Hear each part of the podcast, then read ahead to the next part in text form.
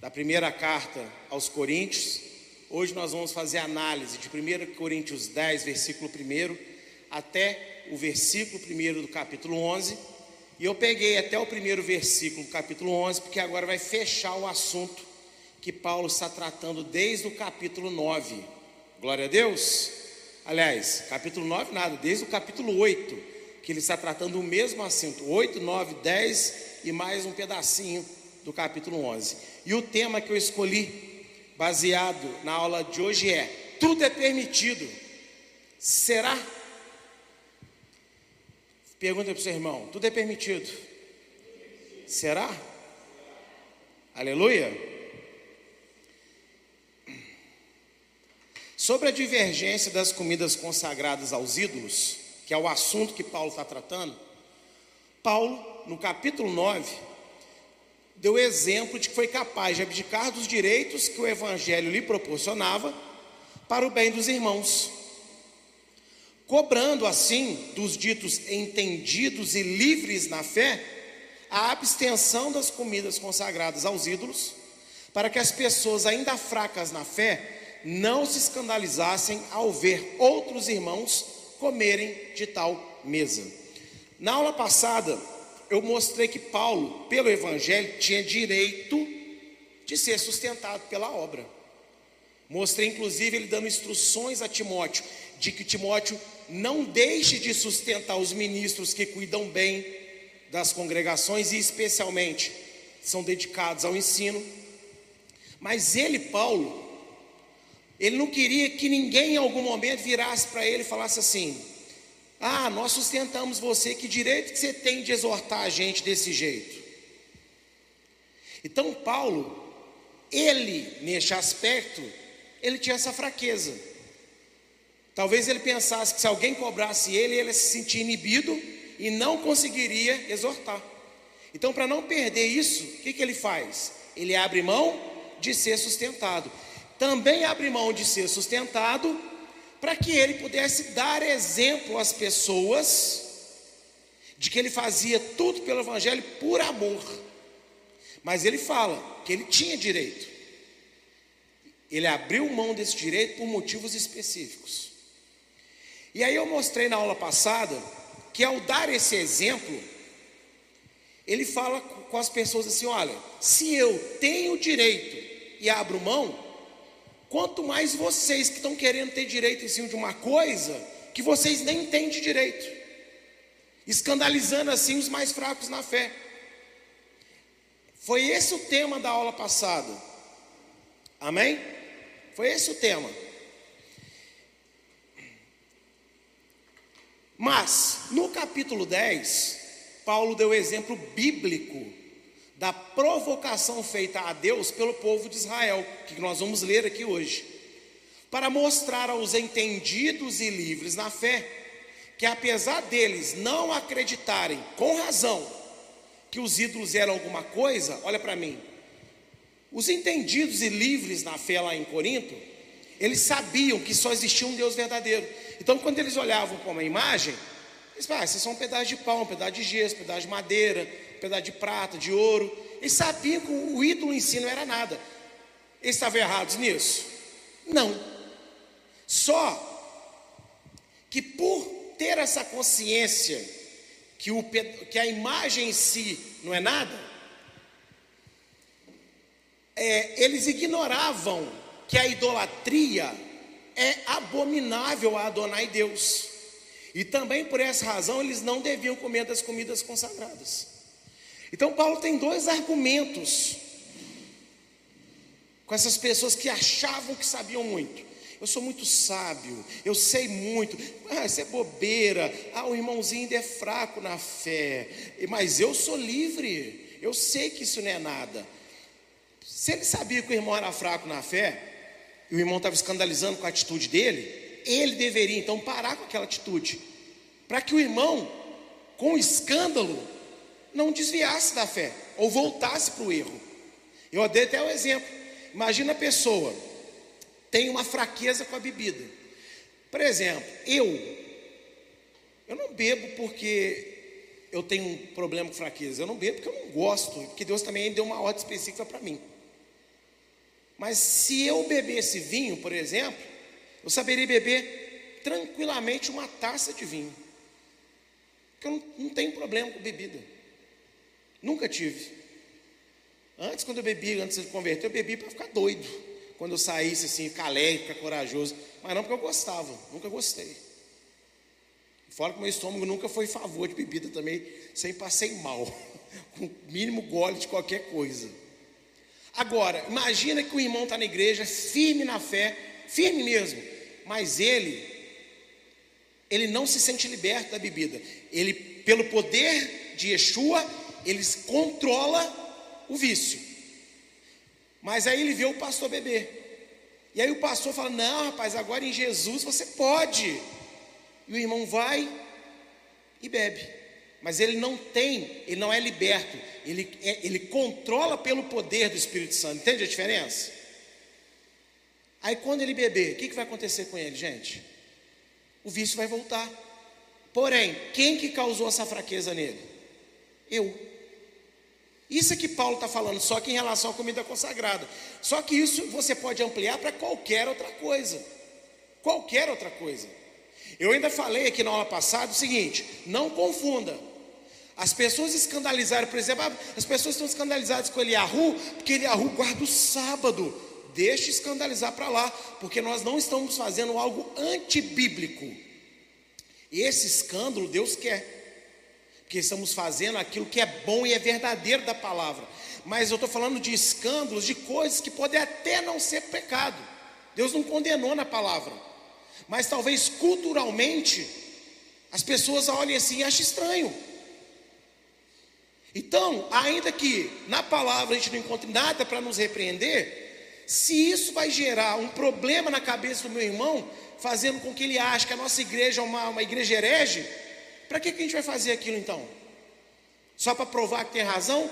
A gente não está lutando por uma razão de um mandamento de Deus, a gente está lutando por uma razão de um costume humano. Vou dar um exemplo. Por que, que os seus discípulos não lavam a mão? Era mandamento de Deus ou costume do povo de Israel? Costume. Por ser costume de Yeshua ser criticado, o que, que ele faz? Ele combate. Não, vocês vão cobrar deles. Agora, se estiver escandalizando por um mandamento, entende a diferença? Então, Paulo aqui, ele está pegando as pessoas que pensam ser entendidas, e que pensam que podem tudo no Senhor, que são livres, têm a consciência livre. Só que estão escandalizando por aí. E ele está corrigindo essas pessoas, dizendo: vocês estão errados. Primeiro, porque vocês não estão pensando nos irmãos que olham vocês comer das comidas consagradas e ficam escandalizados. Segundo, que vocês estão esquecendo que, embora o ídolo não seja nada, idolatria é pecado. Você não tem medo que o ídolo vai fazer alguma coisa com você. Você está certo, porque o ídolo não tem poder. Agora, porque o ídolo não tem poder e você sabe que é só um objeto, você vai lá comer na mesa da idolatria? É isso que Paulo está falando. E isso que as pessoas não entendem. Por quê? Porque a primeira instância no primeiro momento, parece que Paulo está falando assim: não, gente, tem problema nenhum, idolatria não, tanto faz, vamos sentar na mesa da idolatria vamos comer que não tem problema. Não parece que é isso que está dizendo?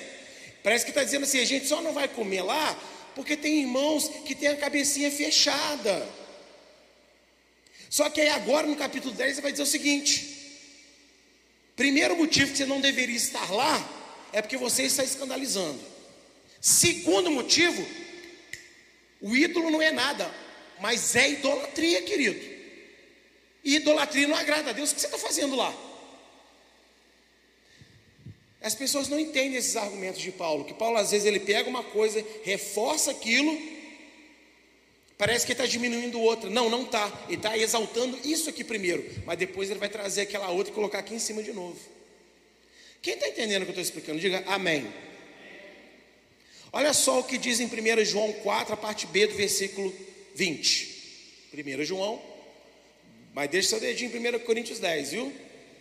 Diz assim: Pois quem não ama seu irmão a quem vê, não pode amar a Deus a quem não vê. É o argumento de Paulo. Vocês não deveriam estar fazendo isso porque por amor do irmão que vocês estão vendo. Não, no amor de Cristo eu sou livre para fazer o que eu quiser. Mas esse amor de Cristo, quem você não vê com seus olhos, é para defender um costume humano que está escandalizando a igreja. Ou seja, você está amando a Deus de verdade então? Não. Gente, olha como é que a Bíblia se completa de forma perfeita. Por isso que aqui nessas cartas de 1 Coríntios, uma vez eu cheguei a dizer que Paulo não pode contradizer João, João não pode contradizer Tiago, Tiago não pode contradizer Pedro. Cada um fala de um ponto de vista, mas se você tiver calma e paciência de pedir o Espírito Santo, você vai ver que pode até parecer que eles estão brigando, mas não estão. Eles estão concordando. Só que às vezes eles estão pegando em pontos de vista diferentes. Amém? E agora, baseado nessa explicação, nós vamos ler do verso 1 ao verso 14. Ora, irmãos, não quero que vocês ignorem que os nossos pais estiveram todos sob a nuvem, e todos passaram pelo mar, e todos em Moisés foram batizados, tanto na nuvem como no mar.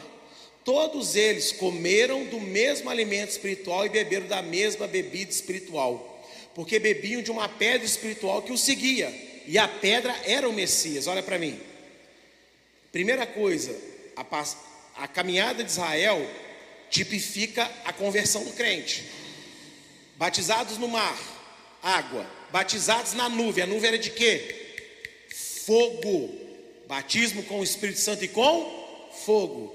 Pedra que, que os alimentava, porque toda vez que eles precisavam de água, Moisés ia numa pedra, segundo o costume judaico, e Paulo era judeu, ele acredita que tinha uma pedra que ficava rolando atrás do povo de Israel. Toda vez que precisava de água, ele ia, eles iam lá naquela pedra e pedir água para ela.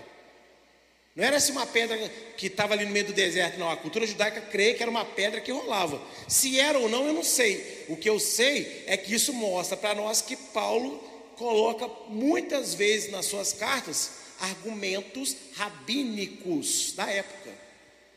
O que prova que ele continuou sendo um judeu, mas crente no Senhor Yeshua. Amém? Seguindo o texto.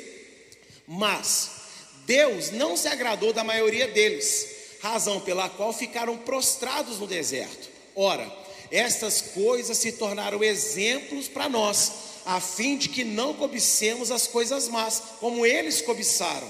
Não sejam idólatras, como alguns deles foram, conforme está escrito: o povo assentou-se para comer e beber e levantou-se para divertir. E não pratiquemos imoralidade, como algum deles o fizeram e caíram mortos num só dia, 23 mil. Olha para mim de novo. Dá uma pausa aí na leitura. O que que Paulo está combatendo no capítulo 8, 9, 10 e versículo 1 do capítulo 11? Comida consagrada a ídolos. O que, que eu acabei de explicar antes de ler o texto? Ele fala: olha, o ídolo não é nada, é só uma imagem. Mas a atitude de sentar numa mesa, cuja comida foi orada, rezada para aquele ídolo, isso constitui o que? Idolatria. E Deus não se agrada. Aí olha o que ele segue dizendo. Ele começa a dar exemplo do povo de Israel. Quando que o povo de Israel sentou para comer e beber e se levantou para divertir? Quando fez o bezerro de ouro. Isso é o que? Idolatria. Quando que o povo praticou imoralidade sexual? Quando Balaão não conseguiu amaldiçoar Israel e mandou prostitutas moabitas para convidar os homens a cultuar outros deuses através do sexo. Isso é o que? Idolatria. Então essa imoralidade que ele está dizendo não é imoralidade sexual. É a imoralidade daí idolatria. Tá vendo a explicação que eu dei para você e o argumento, você lendo agora o texto, como é que faz mais sentido? Seguindo a leitura. Não ponhamos o Messias à prova, como alguns deles fizeram e foram mortos pelas serpentes. Não fiquem murmurando, como alguns deles murmuraram e foram destruídos pelo exterminador. Para um pouquinho, olha para mim. Pastor, mas esses dois casos agora não fala de idolatria, não, mas fala de reclamação, falta de sujeição ao que Deus quer. E o que, que Paulo está dizendo?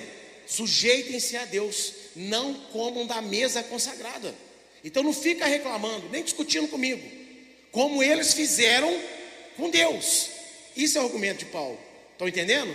Seguindo a leitura, estas coisas, segunda vez que está dizendo isso, aconteceram com eles para servir de exemplo e foram escritas como advertência a nós, para quem o fim dos tempos tem chegado.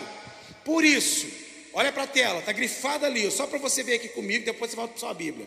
Por isso, aquele que pensa estar em pé, veja que não caia. E não sobreveio a vocês tentação que não fosse humana. Porém, Adonai Deus é fiel e não permitirá que vocês sejam tentados além do que possam suportar. Pelo contrário, juntamente com a tentação, proverá livramento para que vocês a possam suportar. Agora olha a conclusão dele. Portanto, meus amados, fujam da idolatria. Quando ele está dizendo aquele que pensa está de pé, cuidado para que não caia, lógico que tem muitas aplicações, amém? Mas qual que é a aplicação original desse verso? Cuidado para você que foi liberto da idolatria, não enfiar nela achando que você está livre, que você está lá de, de bonzão, de boa zona, cheio de liberdade em Jesus, mas sentando na mesa da idolatria. Você está voltando para a idolatria, achando que na verdade você está lá. Não, eu sou forte, eu não acredito em ídolos, eu posso comer da comida consagrada, que isso não me afeta. Não, sabe o que está fazendo? está voltando para a idolatria, achando que, está sendo, achando que está agindo como uma pessoa livre. É isso que Paulo está falando aqui.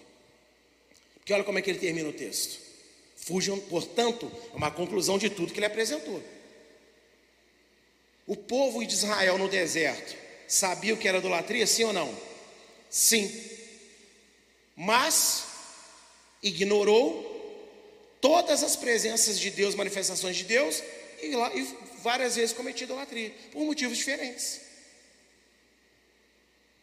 O que, que Paulo está dizendo? Vocês pensam que são livres, e vocês se têm como sábios, mas vocês estão fazendo burrice. Primeiro, porque estão escandalizando irmãos. Segundo, porque vocês estão voltando para a idolatria, achando que estão lá de bonzão, que aquilo não afeta vocês. De fato, espiritualmente, pode até não afetar, porque o ídolo não tem poder, mas espiritualmente, por outro lado, é o pior que vocês poderiam estar fazendo, porque vocês não estão provocando um demônio, vocês estão provocando o Espírito Santo de Deus, fazendo uma coisa que ele não gosta, e que ele libertou vocês. Capite? Entenderam? Os entendidos e fortes na fé pensavam ter a razão sobre a questão, mas provocavam a ira de Deus comendo a idolatria pela fé. Meus irmãos, para para pensar quantas pessoas fazem burradas no dia de hoje. Cometem idolatria, e eu não estou dizendo nem do ídolo, estou dizendo da atitude de uma adoração, de uma dedicação àquilo que não é Deus. Deus foi lá e libertou você daquilo. E você, em nome da fé, não, isso não me afeta, eu sou adulto, eu sou maduro, eu sei diferenciar. Você vai lá e volta para aquilo que Deus tinha te libertado. Vou dar um pequeno exemplo. Acho que todos nós, em algum momento na vida, caem nisso, viu? Então eu estou aqui falando, sou melhor do que ninguém. Só que cabe a mim hoje ensinar, e graças a Deus, Deus me deu a consciência primeiro disso, para mim mesmo. Mas vou dar um pequeno exemplo. Quantas pessoas convertem, não quer saber de música do mundo mais, não quer saber, só quer ouvir louvor, adoração a Deus, música de Deus, sim ou não? Depois de um tempo, passa, não, se bem que não tem nada a ver ouvir assim, uma música que fala do sertão, que fala do amor, né, de uma forma suave, uma, mas olha só, pensa comigo, você parou de ouvir música do mundo, não foi porque pastor te ensinou, não, porque você sentiu vontade de, sozinho de fazer aquilo. Quem te convenceu? Hã? Quem te convenceu? E agora você voltou para isso? Não, mas eu sei separar. Não sabe separar coisa nenhuma. Você está mergulhando de cabeça de novo na lavagem da qual você comia, mas Deus te limpou. E detalhe, você faz isso em nome da fé. Não, Jesus é comigo, eu sei o que eu estou fazendo. No caso aqui de Corinto, a causa específica era comida consagrada. Mas você consegue abrir o leque do quanto que a gente às vezes se contamina? Porque a gente diz que Jesus está com a gente, a gente é sábio, a gente entende, a gente sabe separar. Não, eu sei assistir isso aqui, sei. Não, essa parte que eu sei que é bobeira. Eu só gosto da outra que eu me divirto.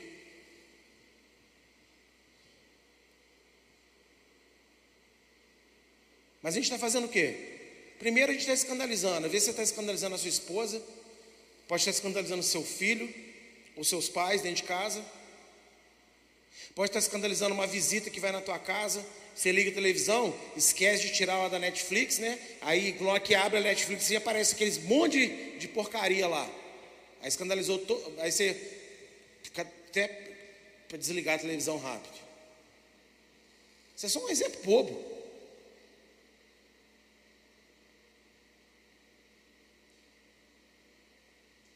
É a mesma coisa. E Paulo está criticando. Primeiro, porque escandaliza. Segundo, porque você não entendeu que isso é ruim.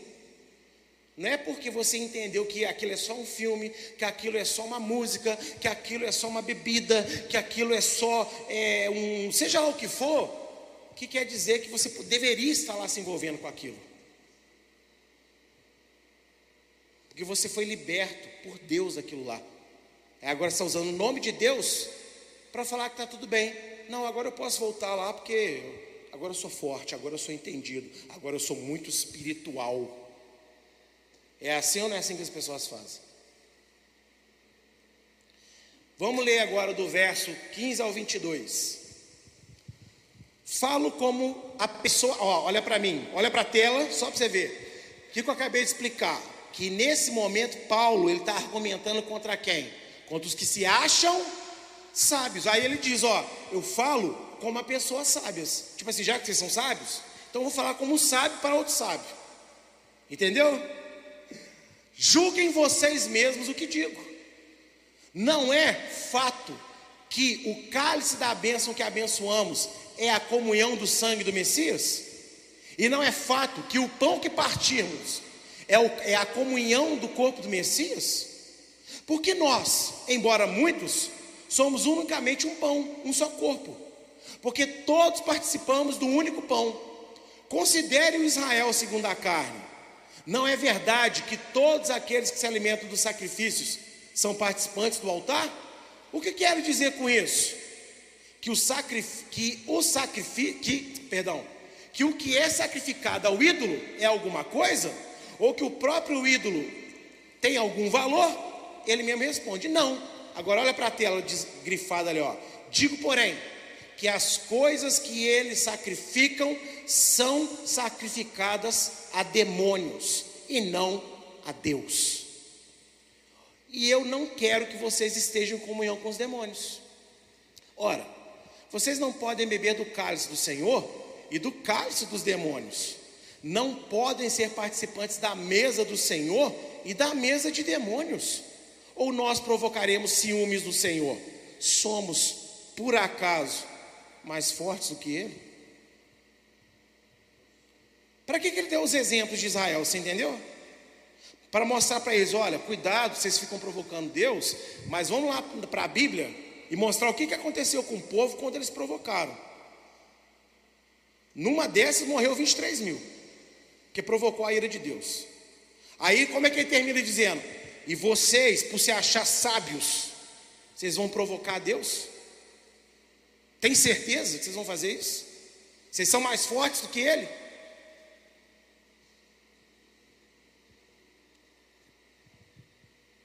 Paulo está sendo extremamente aqui agora irônico com os que se achavam sábios, com os entendidos.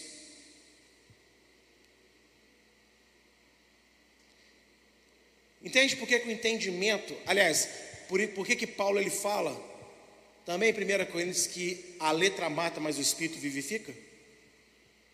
Porque se você pegar a Bíblia e só entender ela com o seu raciocínio, com a sua cabecinha, você vai fazer um monte de besteira achando que está todo poderoso no conhecimento de Deus. Mas o que vai mostrar para você o real sentido das palavras da Bíblia é o Espírito de Deus. Então não adianta ler Bíblia sem o Espírito Santo como professor. Não adianta ler Bíblia sem querer estar cheio do Espírito Santo pela leitura da Bíblia. Porque se ler a Bíblia, você quer ler a Bíblia, você quer fazer estudo para ser sábio, você falhou. Mas você quer ler a Bíblia, estudar a Bíblia para ser cheio de Deus, aí você vai acertar que Deus vai te fazer tanto sábio quanto sábio. Sábio em palavras, em conhecimento, mas sábio da vontade de Deus, que é melhor do que tudo isso. E aqui, olha só, se você presta atenção nesse texto que nós lemos agora, do 15 ao 22, ele já não está falando mais dos fracos na fé, tá? Mas ele diz ali, ó, porque todos somos um só pão. O que, que ele dizer com isso? Se todos somos um. Gente, pensa num pão. Um pão feito com duas massas separadas vai dar certo?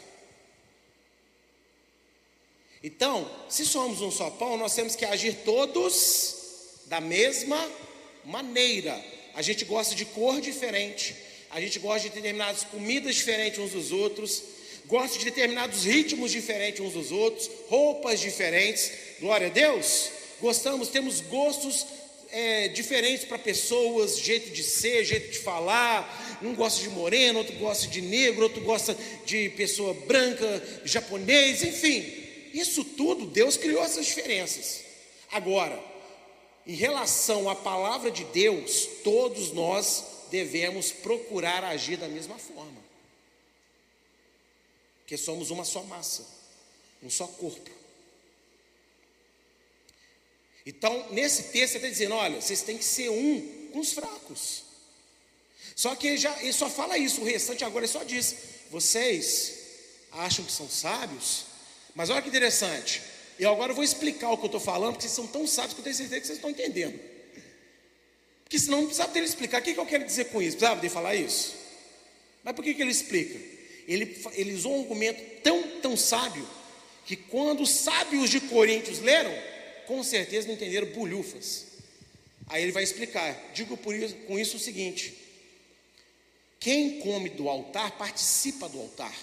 Então, o ídolo no altar não é nada, só que por trás, o que motiva as pessoas a estar lá naquele altar, a estar diante daquelas imagens, não é a imagem, ela é só uma imagem, mas são demônios que inspiram pessoas a fazer imagens é estar no altar com essas imagens. Agora veja que no capítulo 8 e 9, ele começou leve.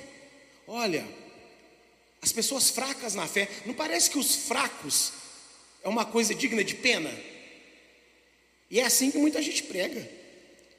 Mas o problema aqui não são os fracos, o problema são os que achavam ser fortes. Eles é que são os problemáticos aqui nessa questão. E agora Paulo já não está falando mais suave, agora ele está vindo pesado. Vocês estão achando que vocês estão abafando com o conhecimento de Deus de vocês, mas vocês estão, ó, ó, assim com os demônios, sem perceber que por trás dessas coisas, inspirando essas coisas, são demônios.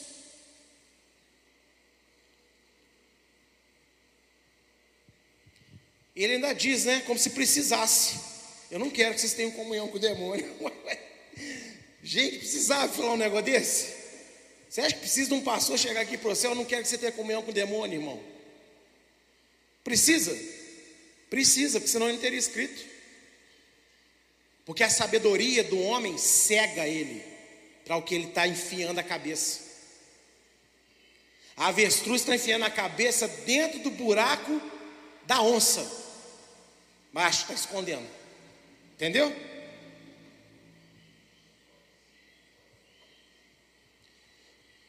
Versículo 23. Deixei para ler por último. Todas as coisas são listas, mas nem todas convêm. Todas as coisas são listas, mas nem todas edificam. Logo, a famosa frase de Paulo, tratada como um mandamento divino e extremamente usada para amenizar a desobediência à Torá, a lei de Adonai. Olha para mim. Já reparou como essas palavras de Paulo as, o crente usa como se fosse o décimo primeiro mandamento? Tudo me é lícito, irmão. Mas nem tanto convém. Ele usa essa frase como se fosse um mandamento. Paulo não estava instituindo mandamento aqui, não. Na verdade, não foi uma legalidade dada por Paulo para que as pessoas façam o que julgam ser correto, mas uma ironia para os que se achavam no direito de comer da mesa dos ídolos, pela fé em Yeshua, ignorando que na verdade provocavam a ira de Deus por se relacionarem espiritualmente com demônios.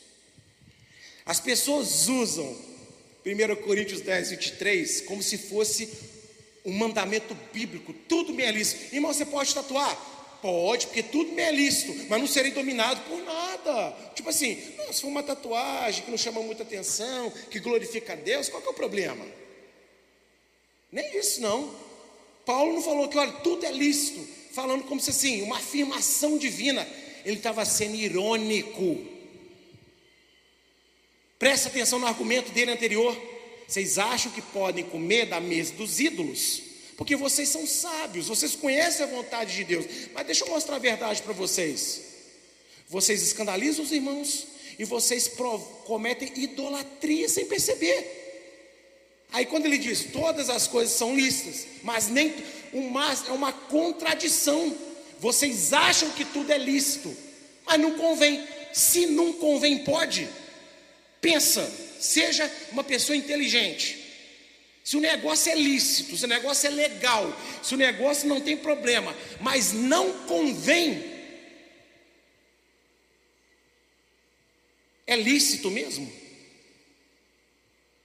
Se tudo é lícito, mas não edifica, ora, se não edifica, se não constrói, se não abençoa, se não gera shalom, é lícito mesmo? Responde você para mim, crente. Então Paulo está instituindo uma verdade ou ele está sendo irônico com aquelas pessoas?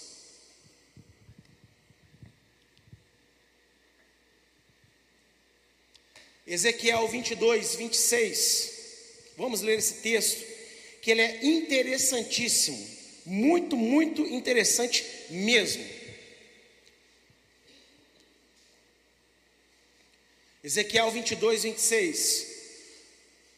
Aqui Deus está expressando através do profeta o desgosto dele com os sacerdotes. O que, que o, o sacerdote era responsável mesmo?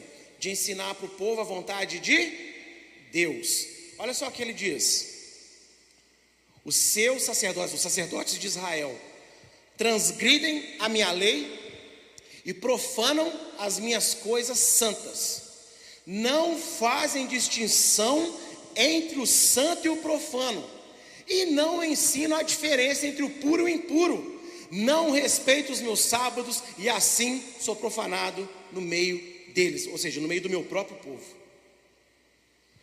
Pensa agora no argumento de Paulo.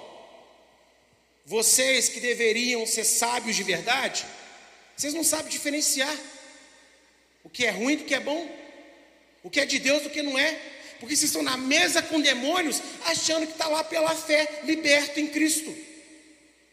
É ou não é o, re, o retrato de Ezequiel 22, gente? E é assim muita gente anda hoje. Ah, não, tudo eu posso. Não, você é, você é bobeira, já passou, não vale, não sei o quê. Enfim, essa chuva de argumentos mequetrefes que a gente tem por aí. As pessoas acham que estão, ó, dando liberdade para o povo, né? Seja feliz. Você pode servir a Jesus e ser feliz, irmão. É lógico que você pode servir a Jesus e ser feliz. Eu sou feliz. A Luísa, minha filha, é feliz. Quem convive com a gente sabe que ela é uma criança extremamente feliz. Senhora quer ter demais. Agora, a minha felicidade no Evangelho não é pela causa do que eu posso ou não posso fazer a minha felicidade do Evangelho é porque eu fui liberto do pecado, feito nova criatura e tenho Deus como o meu Pai, cuidando de mim todo dia. Essa é a minha felicidade do Evangelho. Por isso que no mundo eu entendo que eu vou ter aflição, mas eu tenho um bom ânimo. Quando a gente esquece de qual é o motivo da nossa alegria no Evangelho, as aflições derrotam a gente. E eu já andei por muito tempo derrotado pelas aflições da minha vida. Esquecendo qual é o motivo da minha alegria. Qual o motivo de eu ensinar? Qual o motivo de eu louvar? Qual o motivo de eu ser pastor de uma igreja? Jesus. Em Ezequiel 39, 7, eu não vou ler, apenas para você ter a referência. Deus ele profetiza que vai chegar o dia que os sacerdotes vão parar de profanar o nome dele entre as nações. Eu creio, em nome de Yeshua, não acho que não todas as igrejas, mas eu acredito que vai ter muitas igrejas, muitos servos de Deus dentro das igrejas ao redor do mundo, que vão parar de escandalizar o mundo com uma, uma má vivência do Evangelho.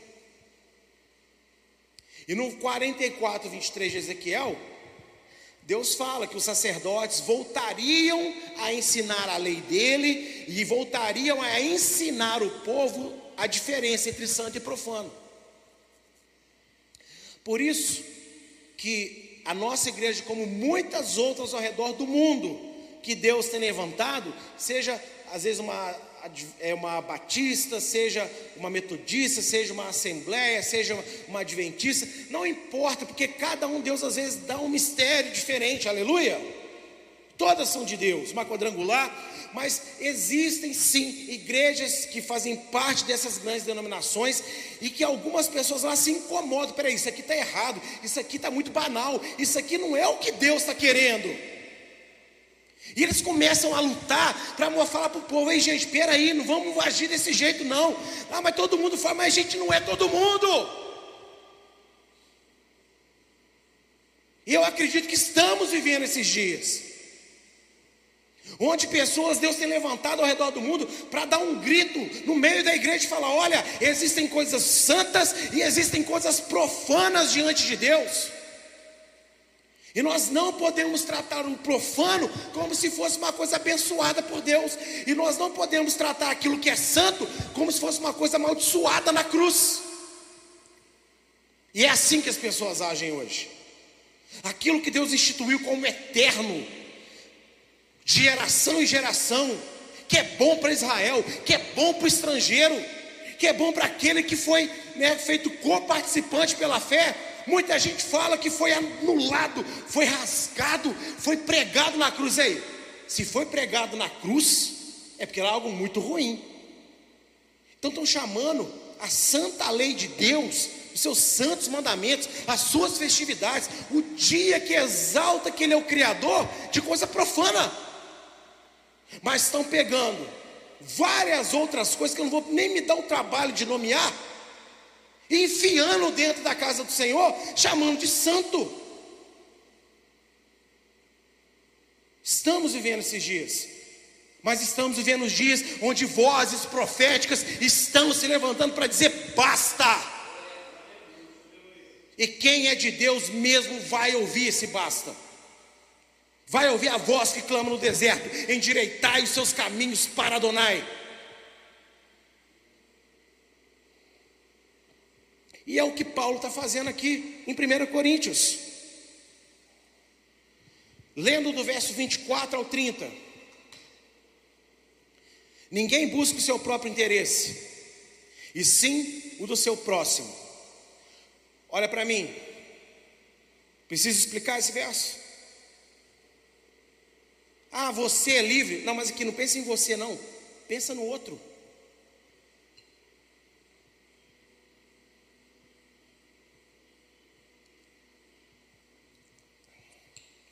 É, eu tenho minha rede social, eu meio direito de falar o que quiser. É seu direito, mas será que é lícito? Se não é lícito, será que convém? Então será que é direito seu mesmo fazer isso?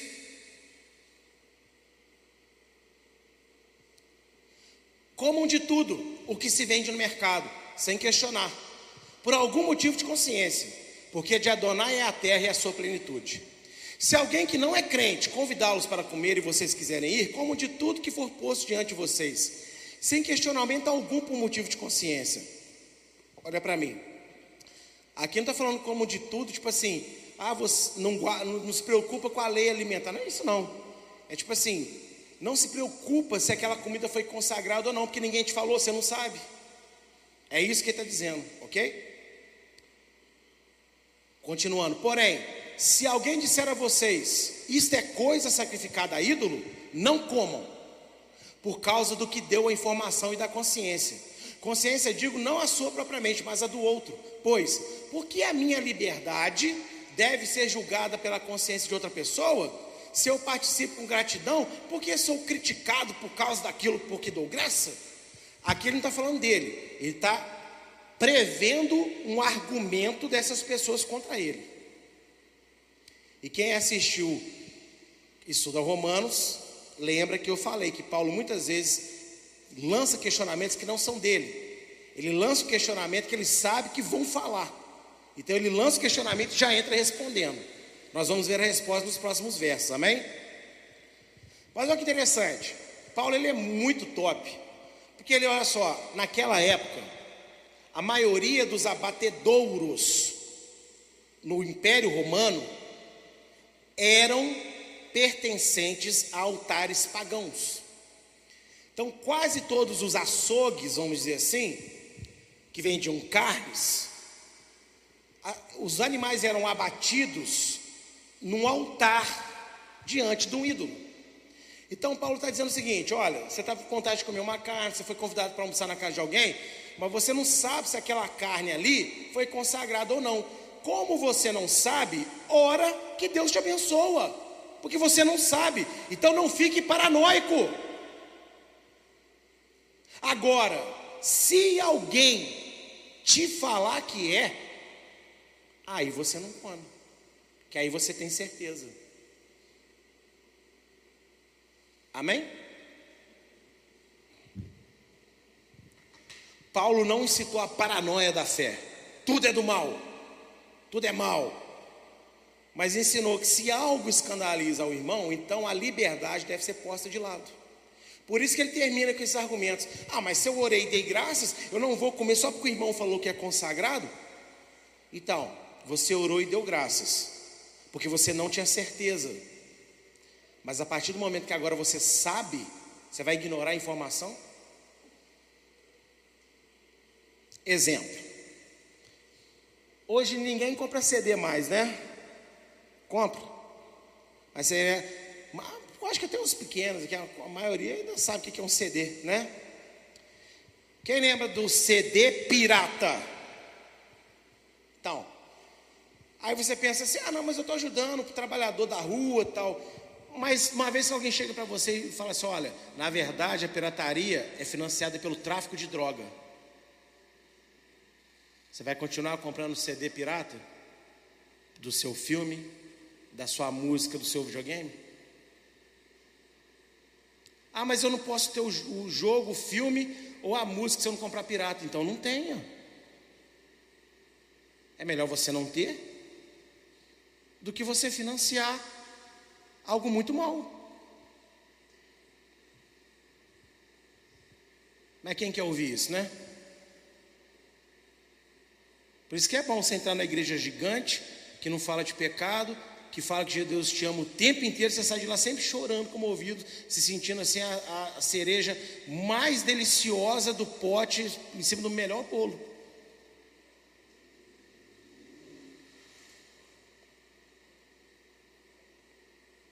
Agora, veja como é que Paulo é sábio. Jogar bola é do diabo, pastor. Até que alguém me prove o contrário, não.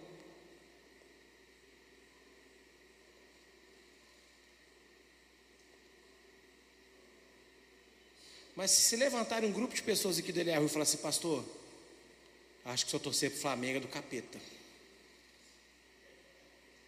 Eu vou olhar, amém. Tá bom, gente, eu vou parar de ver jogo do Flamengo então.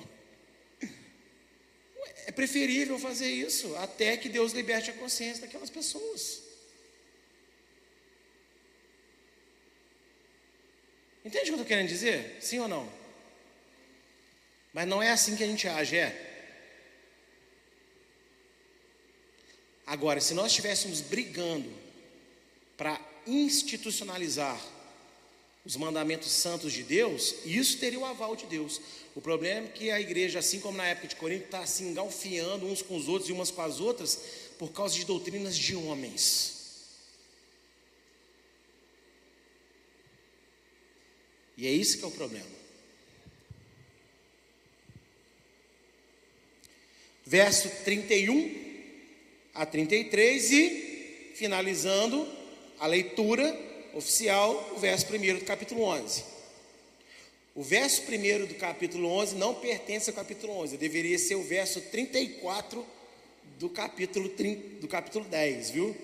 Mas ó, portanto, se vocês comem ou bebem ou fazem qualquer outra coisa, façam tudo para a glória de Deus. Não se torne motivo de tropeço, nem para judeus. Olha para mim, olha para mim, olha para mim, olha para mim. Para um pouquinho. Olha que interessante, no meio de uma coisa serve para aqueles que falam que Israel já era, que o judeu acabou, que agora a igreja é o novo Israel de Deus. Paulo disse: Eu não escandaliza o judeu. E sabe como é que a igreja não entendeu isso? Ô judeu, aceita Jesus. Por quê? Porque ele é o Messias, me prova. Ele acabou com o sábado. Que judeu vai aceitar um negócio desse? Ele acabou com a lei. Vocês não são mais o povo de Deus. Pode comer de tudo agora.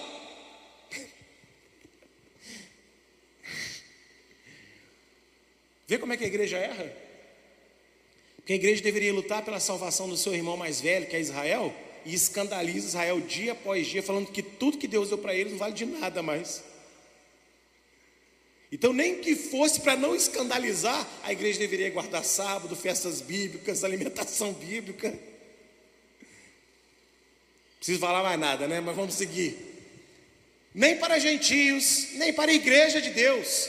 Assim como também eu procuro em tudo ser agradável a todos, sem buscar o meu próprio interesse, mas o de muitos, para que sejam salvos. Aí termina agora o argumento dele. Assim, sejam meus imitadores, como também eu sou imitador do Messias. Paulo tratou a polêmica sobre as comidas consagradas assim.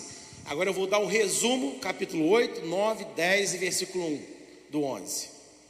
Primeiro, vamos lá. O fraco na fé, por acreditar que o ídolo possui poder espiritual, se escandalizava ao ver o forte comer das comidas mesmo sabendo que foram consagradas. Logo, o forte erra por dois motivos. Então, esse aqui é capítulo 8, é, tudo isso, Paulo está dizendo é isso. Ó, quando a pessoa que ainda acredita que o ídolo tem poder, olha para você que se diz entendido indo lá comer do ídolo, ele fica escandalizado. Ele pode acabar caindo na fé. E aí, o forte, ele está errando por duas razões. Primeira razão, não se importar com o escândalo que causam os irmãos na fé. O que tem de gente hoje que não, que está ó andando igual cavalo na rua, entendeu? Tem gente que anda igual cavalo na rua. Tanto faz, não quer saber do que fala, do que veste, de onde vai, da forma que, que fala, que dirige, que nada. É minha vida. Eu sou dono da minha vida.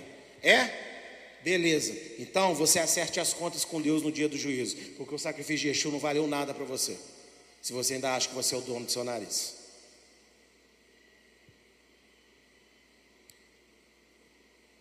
As pessoas não se importam mais com a imagem que elas têm que resplandecer no mundo. Hoje a mulher pensa que é bonita para se mostrar, o homem também, né? Porque tem homens que se vestem de forma mais imoral hoje do que mulheres. Impressionante. Eu já fui igreja com o irmão camisetinha tra trabalhando na porta da igreja de colete, com a camisetinha transparente, com uma milinha aqui aparecendo. A vontade de dar um pescotapa. Só porque era definidinho, forte. Tem homem que dá vontade de chegar na rua, se pegar a bermuda cueca puxar para cima. Não sou obrigado a ver penugem de ninguém, não. Mas é assim que está o mundo hoje. E isso está dentro da igreja também. A irmã, o irmão, não quer saber, eu visto o que eu quero, eu falo o que eu quero, eu vou onde eu quiser, eu escuto o que eu quiser. Eu fico de papo com o que eu quiser. Não, você não pode fazer isso, porque você é propriedade de Cristo Jesus. Você não pode escandalizar as pessoas. Se você vive a sua vida, que te deu vontade, e você está aí, ó, como eu disse, como cavalo andando na rua, para a opinião das pessoas, para as pessoas que você está escandalizando, ah, amigo, se prepara, porque essa conta sua está ficando alta, mas, no nome de Yeshua é possível ainda acertar os ponteiros antes daquele dia, é só você se arrepender, confessar o seu pecado ao Senhor e mudar. Às vezes eu fico pensando que mistério é esse, né? Entender, confessar e mudar. Parece que a gente está falando para a pessoa assim: gastar mil, um milhão de reais, matar 35 cabritos e mergulhar durante 15 minutos sem respirar debaixo d'água e ficar vivo. A gente fala para a pessoa: entende, confessa e muda. Seja você agora uma pessoa assim, consciente um pouquinho. Fala comigo entender, confessar e mudar. Isso é algum quebra-cabeça de 35 mil peças? Responde você para mim. Mas a gente age como se fosse, sim ou não? Segundo motivo pelo qual o forte erra. Pensando conhecer Deus, provoca a Deus ao cometer da idolatria. Lembra que nós lemos, se eu não me engano, capítulo 8 ou 9, aquele que pensa conhecer alguma coisa ainda não sabe a forma certa de, de, de conhecer? Para quem que Paulo estava dizendo essas palavras? Para os que achavam que sabiam. Então a pessoa pensa que conhece a Deus, pensa que entende a cabeça de Deus, e aí ela erra para si mesma e ainda erra influenciando outras pessoas também quando na verdade ela não conhece nada ainda. Ela não sabe de nada. E aqui, quando a gente fala dessa forma dura, é para que o nosso ego seja humilhado mesmo. E a gente pense duas vezes antes de fazer uma besteira que influencia alguém para o mal. Só, sabe por que a gente influencia alguém para o mal? Não é porque a gente quer ver alguém feliz, não. Você quer influenciar alguém para o mal porque você não quer ninguém te encher na paciência. Então você quer pessoas para concordar contigo para você se sentir bem com a sua própria consciência. Uma vez que tem muita gente aprovando a sua consciência, beleza, tem quem, tem quem discorda, mas tem aqui os quem concorda. Aí os que concordam amarrado pela corda vão todo mundo ser jogado, entendeu?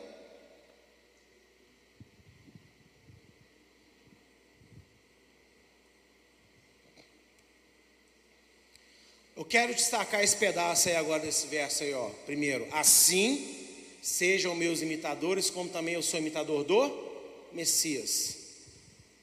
Frase famosa de Paulo também, sim ou não? Muito famosa. A descentralização de Yeshua, o Messias, Jesus Cristo, como centro da fé e do relacionamento com Deus, fez os coríntios brigarem entre si por várias razões. Olha para mim um pouquinho. Você concorda que desde o início da carta aos Coríntios, que a gente só está falando aqui de problema naquela comunidade, e tudo a causa assim é um contra o outro? Tudo é isso, um contra o outro? E qual que é a causa principal? Lembra, desde a primeira aula, eu vou sempre repetindo, porque eles deixaram Yeshua em segundo plano, em segundo lugar.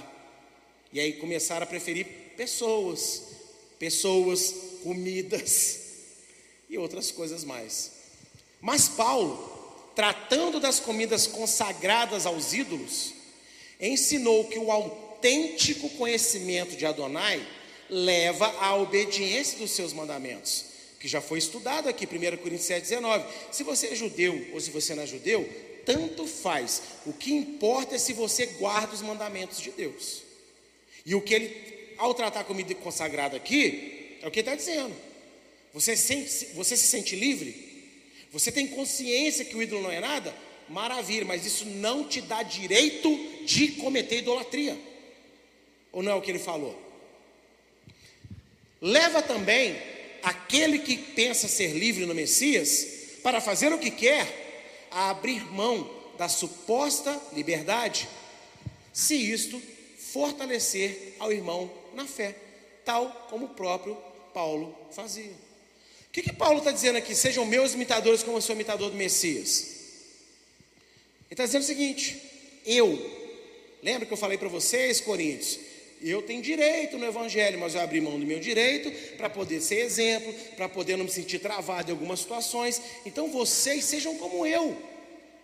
Quando vocês pensarem que conhecem alguma coisa e pensar que tem algum tipo de direito, se isso for maléfico para a saúde da igreja, abra mão da sua razão, abra mão do que você pensa ser o seu direito, por amor. Agora, mais uma vez explicando, já falar isso pela quarta vez hoje. Você não vai abrir mão do que é bíblico e verdadeiro, você vai abrir mão daquilo que é cotidiano e comum da sua vida e que você quer que aconteça. Por amor das almas. O mundo hoje ele foca em você. Muitas das pregações são um, um sistema coach de pregação. Seja isso, faça aquilo, cresça assim, cerque-se disso, afaste isso, mas é muito pouco assim, nós, povo, corpo, unidade, juntos. E o Evangelho não é eu, o Evangelho somos nós. Nós somos templo do Espírito Santo. Eu, como pessoa, eu sou habitação do Espírito de Deus, eu sou, mas ai de mim se eu achar que eu sou um templo, eu não sou um templo, eu sou uma pedra viva no templo.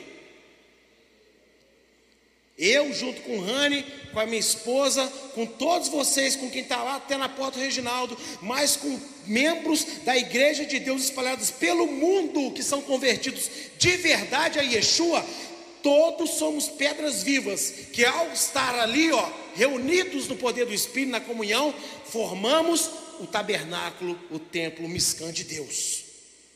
Você não é templo, você é pedra viva de um templo. Por isso, Paulo está ensinando aqui, está finalizando o argumento dele. Ei, bota você de lado um pouquinho. Pensa no coletivo. Abre mão um pouquinho do que você acha, que você está cheio da razão, cheio do direito, eu posso, eu faço, eu aconteço. Para, peraí, ei, oh, o mal que você está fazendo. Você está escandalizando pessoas que admiram você, que confiam em você, que dependem de você, que contam com você. E tudo por quê? Porque você quer ter razão. Você gostou, você entrou no mundo digital, você entrou em 2023, você entrou na era da tecnologia e você se apaixonou. Eu também. Opa, aleluia. Eu também. Quem não gosta das facilidades que temos hoje? Eu já falei, pegando emprestado do Rabino Shula. Eu não gostaria de estar aqui nessa noite sem ventilador e sem lâmpada com esse calor, tudo à luz de vela. Imagina, quem quer ficar aqui do lado aqui? Ninguém, né? Então vai ficar aqui a noite inteira aqui, morrer de calor. glória a Deus que eu estou em 2023, tem lâmpada, tem microfone para falar, tem ventilador. Quem sabe um dia vai ter ar condicionado. Glória a Deus que eu tenho uma Bíblia que eu abro na página rapidinho. Não entenda mal, eu acho lindo, mas imagina, agora vamos para 1 Coríntios.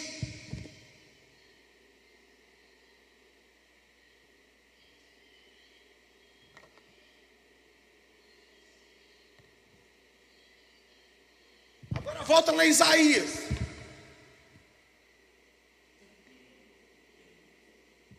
Irmão, é maravilhoso viver os dias que a gente vive.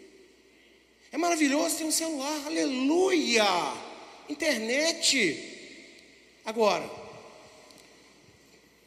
tudo isso tem que ser ferramentas de eu glorificar Deus, e não de me afastar de Deus, e nem de fazer com que a minha vida seja um instrumento de Satanás para afastar outras pessoas de Deus. Tudo é permitido. Será? Eu agradeço a minha oportunidade nessa noite. No nome do Senhor Yeshua.